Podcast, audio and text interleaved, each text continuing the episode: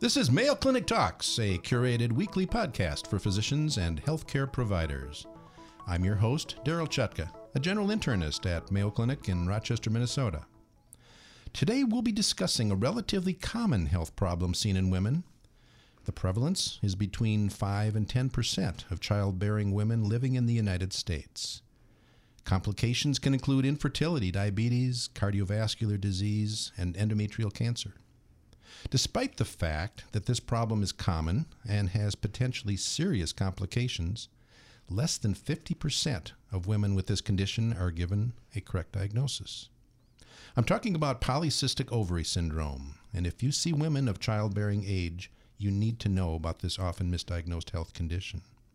Our guest today is Dr. Alice Chang, an expert in polycystic ovary syndrome and an endocrinologist in the Division of Endocrinology at the Mayo Clinic in Rochester, Minnesota. Welcome, Alice. Oh, good morning. Thank you for inviting me. Well, let's start by talking about how patients present. What symptoms would make a healthcare provider suspect polycystic ovary syndrome? Well, that's a great question. It's often the first question I ask patients too is what uh, led you to come to your provider for the diagnosis. And I get referrals from dermatologists regarding their acne or hair growth or even hair loss. So that's important to look for that they can get male pattern hair loss as symptoms. Some are coming in with irregular periods, so that's the first signal that something is uh, off. Um, others are getting evaluated by gynecology for infertility, and the diagnosis is raised there. So then they often circle back to either their primary care provider or to endocrine to sort of further evaluate whether they have the condition. So it sounds like one of the issues with this condition is the variety of symptoms that patients can develop with it. Exactly. And I think that's part of their frustration is that they might be seen by one type of provider who just focuses on their acne or their hair growth, um, and then shuttled over to their other provider regarding irregular periods, and then they don't get that unified diagnosis. So mm-hmm. I think that's why a lot of them get sort of worried and turn to anybody and anyone and Google to try to get more right. information. So, uh, the reading that I did on this, since my my practice is primarily men, I don't see this, but so many have not been diagnosed. Is it because they don't come in for an evaluation, or because healthcare providers miss it? or maybe a combination? I think it's a combination, and I think that's part of you know why I'm here to kind of clarify that it is not a one test diagnosis and that's one of the myths of this condition is that uh, patients and providers even think that they need an ultrasound to make this diagnosis and they think it's about these ovarian cysts and mm-hmm. i think that's part of the uh, misunderstanding is it really is multiple follicles that they see on the ultrasound and that's the criteria so if you don't ovulate you collect these immature follicles that are perfectly healthy and just waiting for the trigger uh, so that's one thing is demystifying the idea that there's something wrong with the ovary and that you're going to get these painful cysts that will burst and, because that's not the condition. So then the criteria is something that I think providers have a hard time with because, uh, for example, a woman might be on birth control pills. So the criteria for androgen excess, it's either or. It's significant symptoms. And so there's, if you want to get technical, you can use the Ferriman-Gallwey score. Um, but significant hair growth on the body is one thing. And then if a woman's treating the hair growth, then you don't see it. And mm-hmm. I think that's another part of the problem. But I usually go through with women and I can tell, you know, tell exactly where the, the terminal hair follicles are because you can actually feel them. So they'll say, oh, it's across the face, on the jawline, down the chin. Those are kind of ways to sort of clarify how much they're affected because their testosterone levels don't have to be elevated. And then, for example, if they're treating their irregular periods with birth control pills, then when they do the blood testing, the testosterone levels will be normal because they're being treated. Mm-hmm. So then, you know, I can see how it would be confusing for a provider. Well, do, do they have the criteria or not?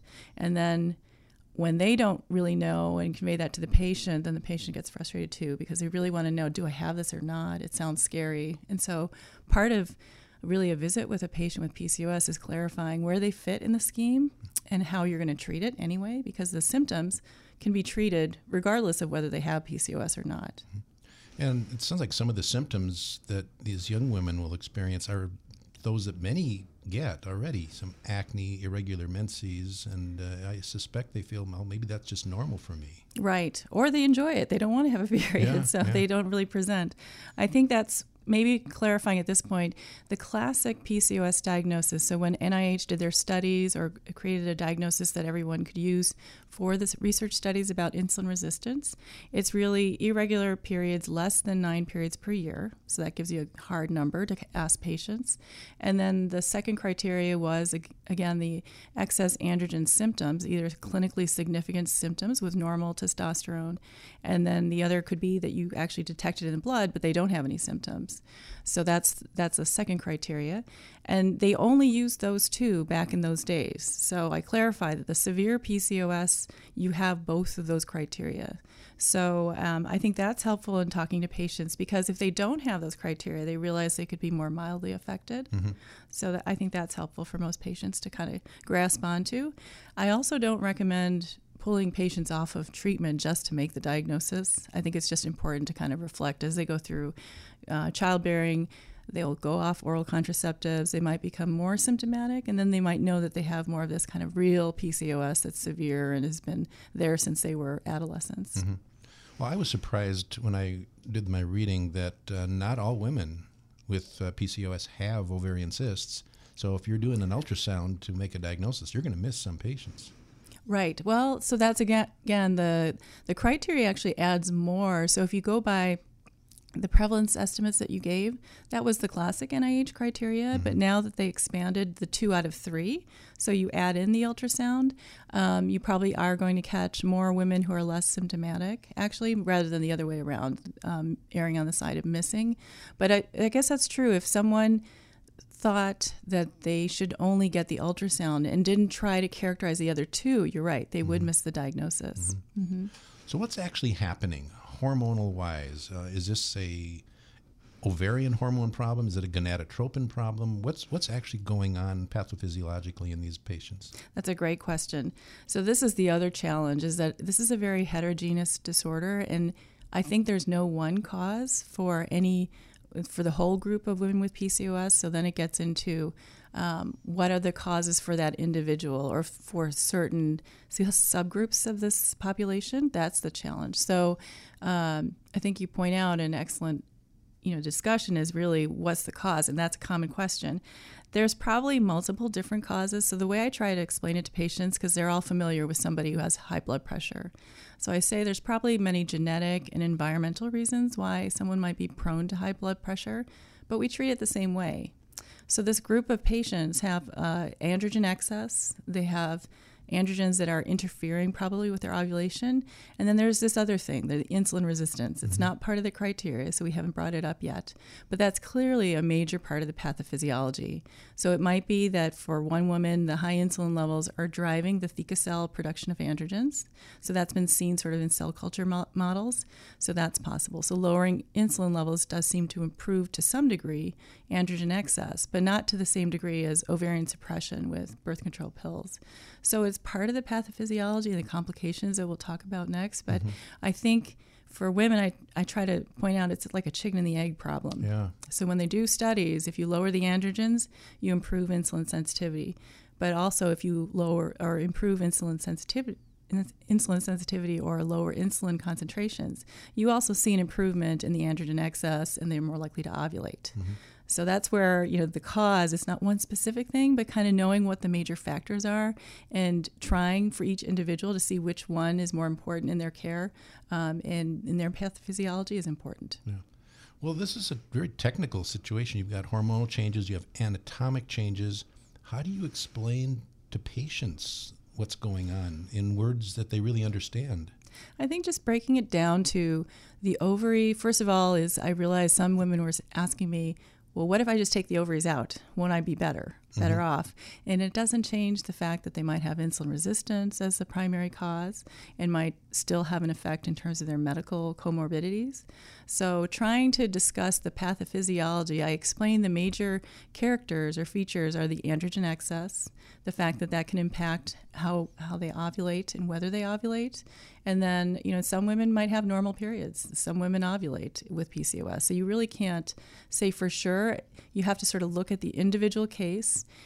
and try to highlight those two major things, I think, and, and, then determine what their symptoms are and what's important to them. Some women are trying to conceive, so that's their major priority. They don't care about the androgen excess symptoms. Other women are focused on the cosmetic and sort of how that affects their mood and their their sense of self. So I think there's a lot of differences, and I know it's um, it can be confusing. We're talking about a lot of different right. things, mm-hmm. but just focus on the individual patient and what their symptoms are and what it means to them. Because it can be different from one patient to exactly, the next. Exactly. Yes. So is this a random health condition, or is there a genetic component to it? Well, there's certainly a genetic component component in the sense that it can run in families, and uh, there was even an interesting study looking that um, in the men in the family that they might have the insulin resistance and metabolic syndrome features. So there's probably a genetic component to it. I also look at uh, drivers for risk factors. So, in terms of diabetes risk, with the insulin resistance, you see a lot more prediabetes, and especially it's the impaired glucose tolerance. Mm-hmm. So, I often encourage patients to get an oral glucose tolerance test at baseline just so they know if they have prediabetes. Um, but the rates are in when you look at the population or the whole group, it's only about seven or eight percent develop diabetes. It's just that in young women, it's so rare. Right. Um, but I talked to them about ethnicity and family history of diabetes as being a lot more important in their risk factor assessment than actually PCOS itself. So if you have a family history of diabetes, I think that's a lot more concerning or something that we talk about prevention of diabetes with metformin in those cases. Um, in terms of you know the ethnicity i think that's a large driver especially if you're you know you have a, a native american um, ancestry or hispanic. I think that's a lot more important again than being uh, diagnosed with pcos mm-hmm. well let's talk about some of the potential complications. You mentioned insulin resistance and diabetes. Is that slightly more common in those who already have risk factors for diabetes overweight and family history Exactly, but it's actually even above and beyond obesity. So you raise a good point. There's a lot of obesity in PCOS, overweight and obesity, uh, and that's often a factor that can confound whether or not these risks are above and beyond um, the obesity.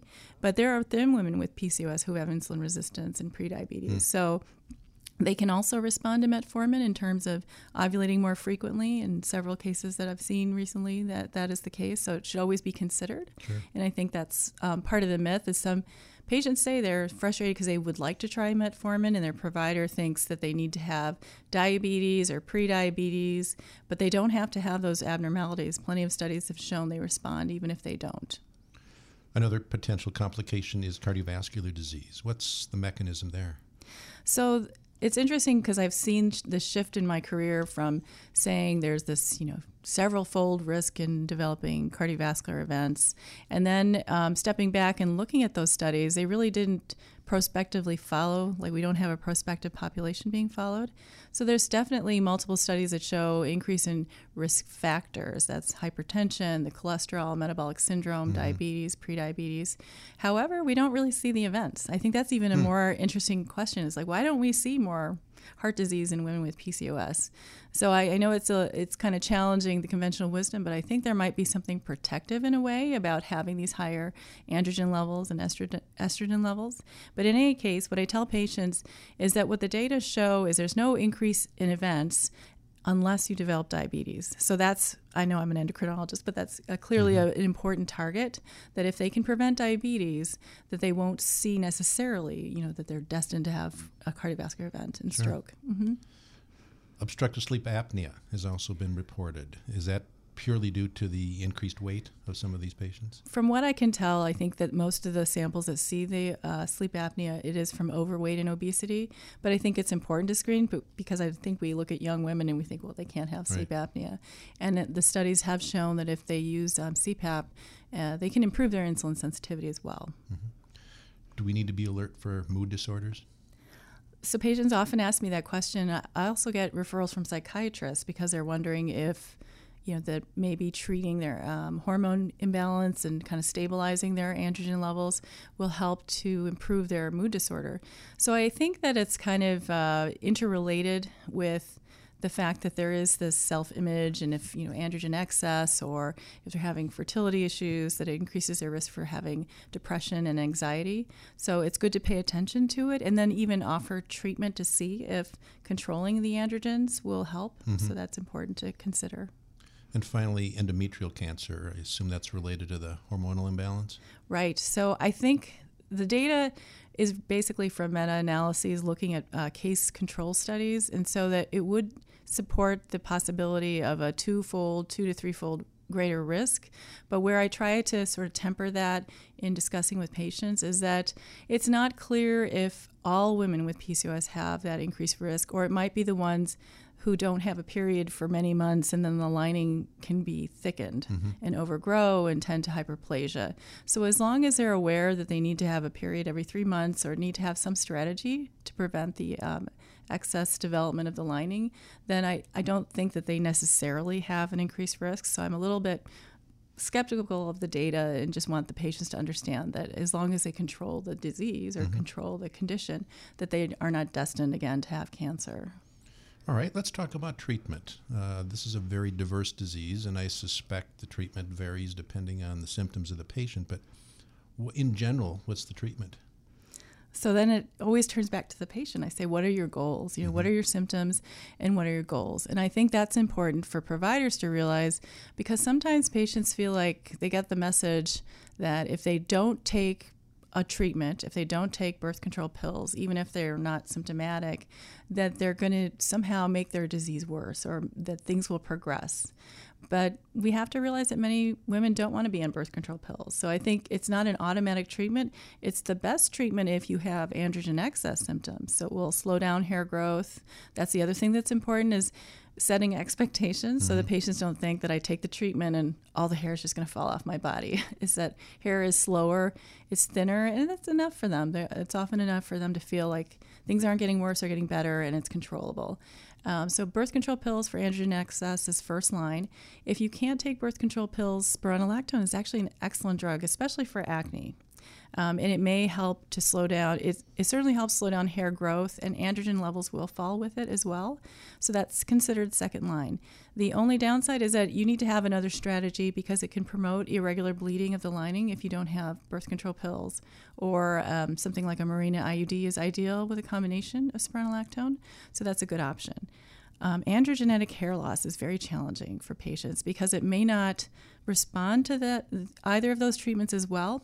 So I've been using uh, off-label finasteride sometimes in those cases because certainly there was the indication for men mm-hmm. for male pattern hair loss so i think some women if they don't respond to spironolactone i should also mention that the dosing for spironolactone i see a lot of patients come in and they're only on 25 milligrams of spironolactone but guidelines would actually suggest you go right to 100 milligrams at the start. You check a potassium in a couple weeks just to make sure. And very rarely do I see that their potassium is affected. Mm-hmm. And then I tell them in three months, um, let me know if your symptoms are not optimally controlled because we can then just go right up to 200. So I think that's the one other kind of pearl I would convey is that you can be a little more aggressive in the treatment and that they will respond very well. So that's androgen excess. Then, if a patient says that they just really don't like the irregularity of their bleeding or they're not having a period every three months, then we talk about a couple different strategies. So, birth control pills again would be ideal and it certainly can be used for contraception. But then, for the patients I was t- telling you about that don't want to be on birth control pills, uh, strategy of Prometrium, 100 milligrams for 10 days every three months, is enough to just make sure the lining doesn't overgrow. Mm-hmm. So, that's the, the woman who really doesn't have any androgen excess symptoms. Maybe their testosterone levels were elevated, but they would just like a strategy to prevent complications. Sure. Mm-hmm. What about the woman whose treatment goal is fertility and wants a successful pregnancy? Right. So then I vary it depending on their age and uh, kind of discuss the data with them for some women, they kind of, if they're obese and they know about lifestyle strategies being important, but I often encourage them to try metformin, especially if they're under the age of 30, because if they ovulate more frequently, um, that would be a better strategy in the long run, might also help them with their weight loss goals and the prevention of diabetes that we talked about. So that's one option. If they're over the age of 30 or pushing 35, especially, then I talk to them about the data that really show head to head clomiphene or clomid does better than metformin. And then now the um, aromatase inhibitors, letrozole, are being encouraged because they did better than clomiphene in trials. So that the data would support that they should really go directly to a reproductive endocrinologist for those strategies. But I like the idea if you have some time or the ability to even discuss with patient in pre-plan. So when you go off your oral contraceptives, this is another thing to kind of time is that they don't realize that it, in the first three to six months they're more likely to ovulate because the androgens haven't uh, started to rise yet. So I talked to them about really getting ready to go instead mm-hmm. of waiting a year. and then the second thing would be you could start them metformin before they stop the birth control pills. So, so those are the kind of things that we as providers in internal medicine or family, you know, uh, primary care providers could mm-hmm. could offer. But then just realizing that um, the better strategies for someone who's really approaching their middle 30s would be to really go right to reproductive endocrinology. And they should know though that they're more likely to have better outcomes than uh, someone without PCOS because they have those multiple follicles just waiting for the trigger. Mm. It's just that they have a higher risk for multiple pregnancy sure. and uh, they can have the hyperstimulation syndrome as well. So that's important for them to realize. So, what happens at menopause?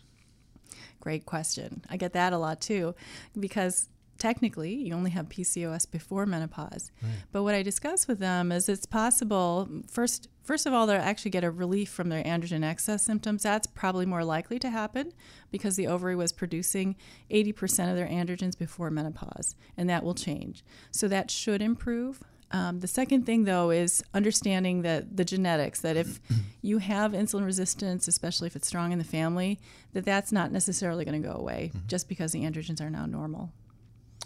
Well, you've covered a lot of ground. Let's finish up by asking you to summarize what you think are the most important points our listeners should know about polycystic ovary syndrome. I think if they focus on, first of all, knowing the criteria that androgen excess, um, evidence of not ovulating regularly, so instead of the less than nine periods per year, it could be more frequent periods. You can check a day 21 progesterone to see if they're ovulating. So there's a lot of little subtle tricks to try to figure that out. And then the third thing is that you don't really need an ultrasound to make the diagnosis, kind of focusing on the other criteria. So knowing about those criteria are important. And then knowing when you don't necessarily need to just make that diagnosis and focus in on the symptoms. A lot of patients are happy to kind of know where they fall in sort of the higher severe category, maybe mild, maybe you don't even have this, and they like to know that. So I think just telling them up front and being honest about it is important. Uh, I think also emphasizing sometimes uh, patients are told you just need to lose weight but they don't really focus in on all the strategies we discussed. You want to find out what is of greatest concern to the patient and then focus in on different treatment strategies and then feel comfortable to refer. Now, I think this is the other part that I, I find um, I'm, I find a lot of patients are frustrated with is that I know even among my colleagues who are focused more on thyroid or diabetes, for example, that they might get referred to an endocrinologist who doesn't necessarily have the answers or all the discussion that I we just talked about. Um, I can say that there's a great reference for patients now. The PCOS, um, if you Google PCOS at Monash, M O N A S H, they did a comprehensive review, included patients in their um, guidelines, and they have a lot of tools for patients to read up more and kind of understand the condition. So I think that's a nice thing to offer now. Um, also, be flexible. You know, be flexible about understanding what their concerns are and trying to offer um, advice and sort of reassurance more than anything else. And then finally, is um, there's a lot of met, what I call metformin resistance in the community. I think you should be open to trying it. It's a it's a good drug. It's been around for a long time, mm-hmm. and it's safe. So I think for patients who would like to try that, either either because they're trying to ovulate more frequently or as a strategy to make their periods more regular. That's another thing.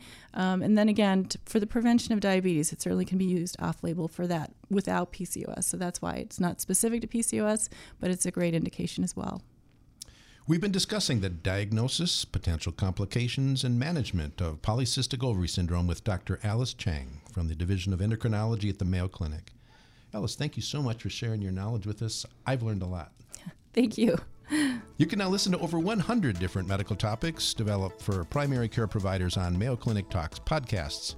Find them at ce.mayo.edu or your favorite podcasting app. If you've enjoyed Mayo Clinic Talks podcast, please subscribe. Stay healthy and see you next week.